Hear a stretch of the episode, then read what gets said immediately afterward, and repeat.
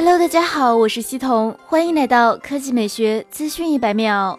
四月二日，小米在廊坊富士康召开工厂开放日，小米集团手机部乔同虎出席并就外界关心的产能问题再次予以解答。按照乔同虎的说法，小米九此前总是不够卖，主要是因为小米九的后置摄像头采用了后置三摄的设计。六 P 镜头模组和闭环马达设计较为复杂，对于工艺要求较高。透明尊享版的 f 一点四七超大光圈七 P 镜头更甚。不过小米强调，目前富士康的小米九产线已经实现了全负荷运转，两班倒，目前每月可以生产超过一百万台小米九手机。四月开始可以基本满足消费者的消费需求。关于高通和索尼供货卡脖子的传言，小米予以否认。据悉，一台小米九完整的制造测试过程耗时超过二十四小时，其中单 PRI 镀膜的流程就要耗时三小时左右。昨天，小米中国区总裁王川宣布，小米九系列总出货一百五十万台，其中小米九和透明尊享版合计达一百万台。